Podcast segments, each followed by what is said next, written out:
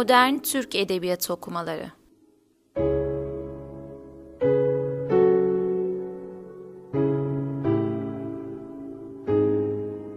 Tarih, Kuram, Metin ve Antoloji.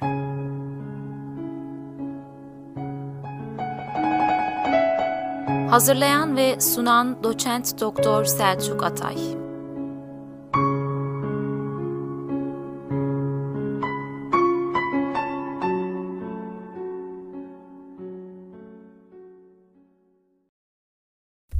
Modern Türk Edebiyatı okumalarının 3. sezonundayız.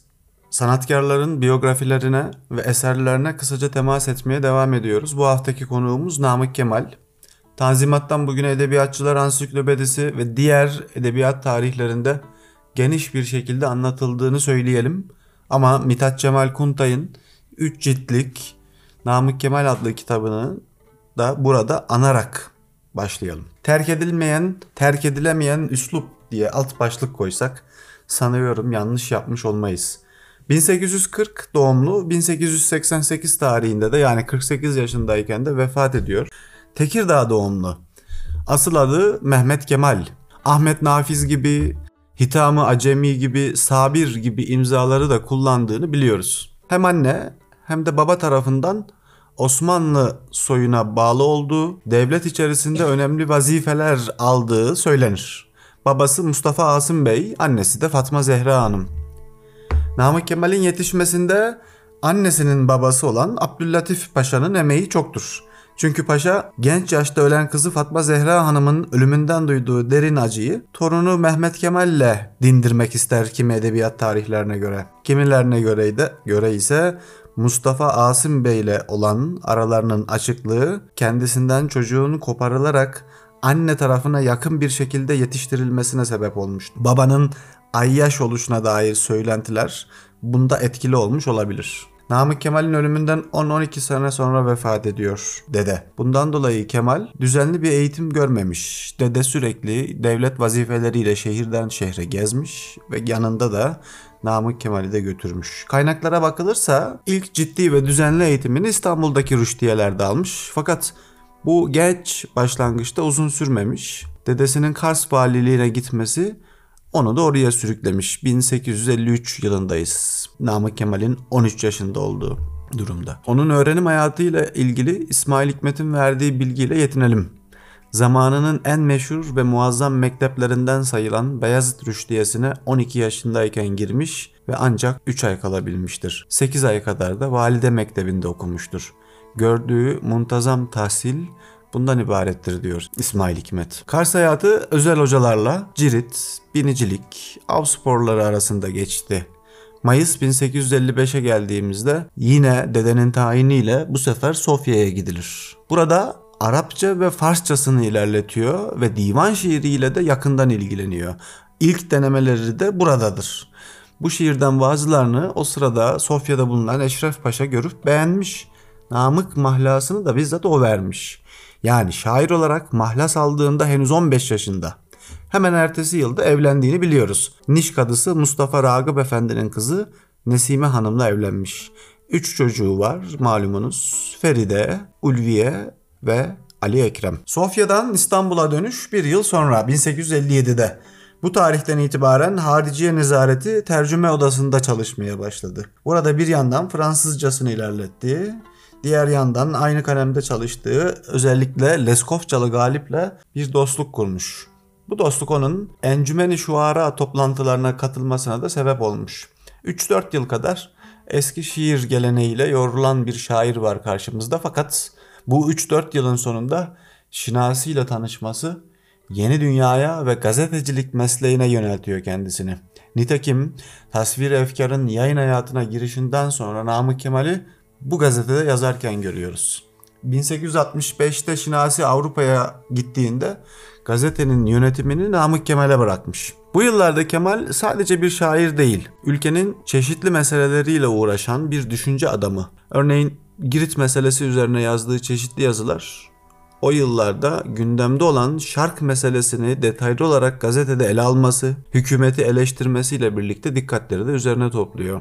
Ayrıca Yeni Osmanlılar Cemiyeti'nin kurulması üzerine hükümet onu İstanbul'dan uzaklaştırmak amacıyla Erzurum vali yardımcılığına tayin ediyor. 1867 olması lazım. Bu göreve gitmiyor Kemal. Gitmemek için epey oyalanıyor ve sonunda da gitmiyor.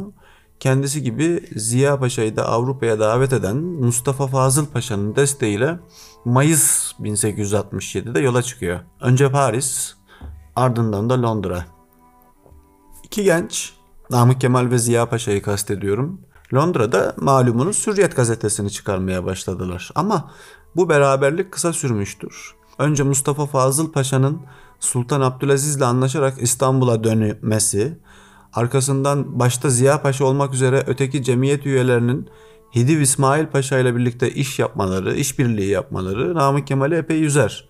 Londra'dan Paris'e geçen Namık Kemal patlak veren Fransa-Prusya Savaşı'ndan sonra da 1870 yılı sonlarında yani yaklaşık 3 yıl sonra İstanbul'a tekrar dönmüş. 1870 sonlarından Ali Paşa'nın ölüm tarihi olan Eylül 1871'e kadar Diyojen'deki imzasız yazıları dışında herhangi bir şey yayınlamıyor. Ali Paşa'ya yazı yazmama konusunda bir söz verdiği söylenir ve Ali Paşa'nın ölümüne kadar da Namık Kemal bu sözünü tutmuştur. Arkasından üvey dayısı Mahir Bey ve Ebu Ziya'nın yardımlarıyla birlikte ibreti yeniden çıkarmaya başlar 1872 ortalarında. Bu gazetede yayımladığı beyanname ile halka hizmeti, siyaset ve medeniyet yolunda halkı aydınlatmayı hedef aldığını açık açık söylemiştir. Bu arada Nedim Paşa'nın e, Mithat Paşa'nın görevden alınmasındaki rolünü eleştiren Garaz Marazdır başlıklı bir yazı yazdığını ve bu yazı neticesinde gazetenin 4 ay kadar kapatıldığını, kendisinin de Gelibolu mutasarrıfı olarak İstanbul'dan uzaklaştırıldığını söyleyelim. Mutasarrıf olmak bugünkü belki kaymakam karşılığı olabilir ama Gelibolu'ya sürgün ediliyor. Erzurum'dan sonra bu sürgün aslında ikinci sürgün. Ancak orada da boş durmadığını, İbret'e BM yani baş muharrir, Hadika'ya da NK imzalarıyla yazılar yazmaya devam ettiğini biliyoruz. Ayrıca Evrak-ı Perişan bu yılların ürünü. Vatan yahut Silistre'yi burada tamamladı. İstanbul'a dönünce de yayınlanıyor zaten. Namık Kemal İstanbul'a dönüşünde gene ibretin başına geçer. Fakat çok uzun kalmaz. 1873 ortalarında Vatan Piyesi 1 Nisan 1873 değil mi? Vatan Piyesi Gedikpaşa Tiyatrosu'nda oynanınca oyunun yarattığı heyecan ile halkın gösteriler yaptığını görüyoruz. Kemal'in tutuklanmasına yol açar bu gö- gösteriler. Üstelik yalnız onun değil, İbret'in diğer gazetecilerinin de tutuklandığını ve sürüldüğünü biliyoruz. Ahmet Mithat ve Ebu Ziya Rodos'a, Nuri ve İsmail Hakkı Beyler Akkaya, kendisi de 3 e, yıl kalacağı, 38 ay kalacağı Magosa'ya sürgün edildi. Namık Kemal 4. sürgününde Magosa'da edebiyatla daha yakından ilgilendi ve eserlerinin pek çoğunu aslında burada kaleme aldı. İntibah burada yazıldı, Zavallı Çocuk burada yazıldı, Gül Nihal, Akif Bey, Kara Bela adlı piyesleri burada yazıldı. Tahribi harabat olarak bildiğiniz, takip olarak bildiğiniz tenkitleri burada. Silistre muhasarası, Kanije, Emir Nevruz Bey'in tercümeyi hali gibi tarih eserleri de edebi eserlerinin dışında yine Magosa sürgününün ürünleridir. Bu sürgün 1876 ortalarına kadar sürecek. Sultan Abdülaziz tahttan indirip Sultan 5. Murat tahta çıkmasıyla birlikte siyasi suçluların affını affedildiğini biliyoruz. Namık Kemal de bu aftan yararlanarak İstanbul'a dönmüş. Ancak daha Namık Kemal İstanbul'a dönerken 5. Murat akli dengesi yerinde olmadığı iddiasıyla tahttan indirilmiş ve meşrutiyet vaadiyle 2. Abdülhamit tahta geçmişti. Abdülhamit'in bu saltanatının ilk yıllarında şuaray devlet üyeliği, kanuni esasi azalığı görevlerinde bulunan bir Namık Kemal görüyoruz. Ancak malum 1877'deki 93 Harbi olarak bildiğimiz Osmanlı-Rus Harbi bahane edilerek meşrutiyet askıya alınmıştı. Hemen akabinden de meşrutiyeti savunanlar bir bir İstanbul'dan uzaklaştırıldı Namık Kemal'in yeni adresi de bu sefer Midilli'dir. Midilli'ye bir sürgün olarak gitmiştir. Fakat burada yaptığı çalışmalardan sonra kendisi yine oraya mutasarrıf olarak atanmış ve ölümüne kadar da bu görevde kalmış. 20'ye yakın okul açtığı söylenir. Adadaki Türk nüfusunu artırmaya çalışan bir kaymakamdan bahsediyoruz. Hal böyle olunca Rumların şikayeti söz konusu oldu ve burada Bu şikayet üzerine buradan da alınarak Rodos mutasarrıflığına gönderildi. Mithat Cemal Kuntay Rodos'taki kaldığı yerin fotoğrafını çeker ve hayli dramatik bir şekilde anlatır orada çektiği acıları, çileleri. Fakat başka edebiyat tarihçileri onun o kadar yokluk içerisinde, o kadar kötü şartlar içerisinde bir hapis hayatı sürmediğini söylerler. 3 yıl sonra da Sakız'a naklediliyor malumunuz. Sakız Adası oranın havası Namık Kemal'e iyi gelmedi. Zatürreden kurtulamayarak 1888 yılının aralığında öldü. Cenazesi önce Sakız'a defnedildiyse de vasiyeti üzerine Gelibolu'ya nakledildi. Mezarının şimdiki planını Fikret'in çizdiğini, mezarını yaptıranın da 2. Abdülhamit olduğunu söyleyelim. Fikir hayatını iki grupta değerlendirmek gerekebilir. Bir taraftan onun siyasal ve sosyal görüşleri malum. Bir taraftan da edebiyat hakkındaki görüşleri. Bunları ayırmak gerekir. Kimi zaman Osmanlıcı, kimi zaman İslamcı olan bir Namık Kemal'den bahsediyoruz. Osmanlı nasıl kurtulur? Yani bu devlet nasıl kurtulur sorusu.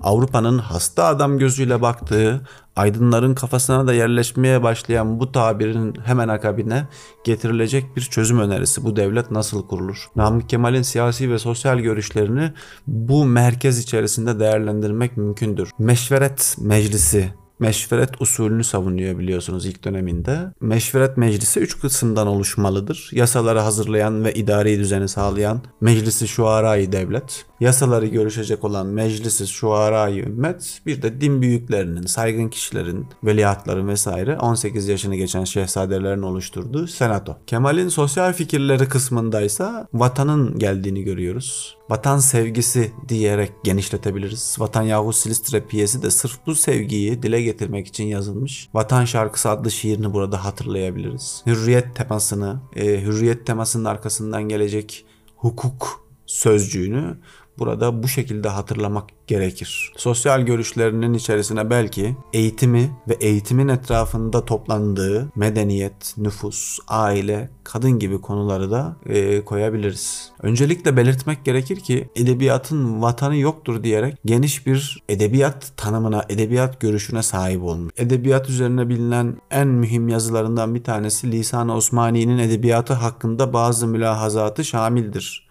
adlı yazıydı biliyorsunuz. Tasvir efkarda çıkmıştı. Bu yazı bizde edebiyatın gerçek meselelerini ilk kez dile getiren metinlerden bir tanesidir edebiyat tarihçilerimize göre. Öte yandan Tahribi Harabatı ve Takip adlı yazıları başta olmak üzere eski edebiyatı hedef aldığını, ona hakikaten saldırdığını da görebiliriz. Öte yandan batılı edebi türler içerisinde en çok tiyatro üzerinde durmuş fikri olarak. O günün sahne meselelerine varıncaya değin pek çok şekilde ilgilenmiş. Mithat Cemal'in de yayımladığı mektuplardan da gördüğümüz üzere o dönemde tiyatro eseri kaleme alan pek çok isme mektuplarında tavsiyelerde bulunduğunu, olması gerekenin ne şekilde olacağını anlattığını görüyoruz. Ben yapmam gereken esas hususiyeti yerine getiremedim diyordu Recaizade'ye yazdığı bir mektubunda.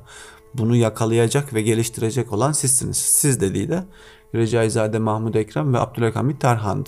Öte yandan Gedikpaşa Tiyatrosu'nun edebi heyetinde de var. Victor Hugo tesirinden söz etmek mümkün bu dönemde. Romantizmin öncüsü olması da bu sebepledir. Şiirde eski geleneğin içerisinde yetiştiğini söylemiştik. Fakat fikri yapısındaki değişiklik temalarda da değişikliği gösterir. Romanda da romanın edebi bir tür olarak tanınıp ülkemizde gelişmesinde de onun emeğinin çok olduğunu söyleyelim. Edebiyatın hemen her türünde eser vermiş bir sanatkardan bahsediyoruz. Şiire yatkınlığının yanında yeni bir meslek olan gazeteciliğe gönül vermesi, edebi ve fikri yazılarının sayısının hayli kabarık olmasına sebep olmuştur. Bugün dahi tam bir Namık Kemal külliyatından bahsetmek zordur. Halen yayımlanmamış yazılarının olduğunu, bir araya getirilmemiş, üzerinde durulmamış yazılarının olduğunu söyleyelim. Biyografisinden ve eserlerinden bahsederken aslında pek çok eserinden bahsettik ama İntibah'ın ilk edebi romanımız olarak kabul edilen İntibah'ın ilk tarihi roman olarak kabul edilen Cezmi'nin adlarını anmış olalım. Öte taraftan Renan Müdafaanamesi, Devri İstila, Son Pişmanlık Mukaddimesi, Celal Mukaddimesi gibi eserlerinin olduğunu da söyleyelim. Namık Kemal ile ilgili anlatılacak hususlar elbette pek çok olacak. Ama bir podcast sınırları dahilinde bu kadarla yetinelim. Haftaya yeni ve başka bir sanatkarla görüşmek üzere. Şimdilik hoşçakalın.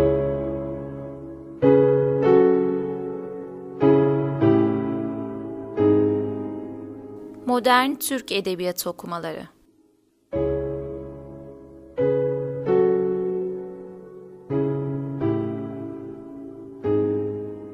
Tarih, kuram, metin ve antoloji.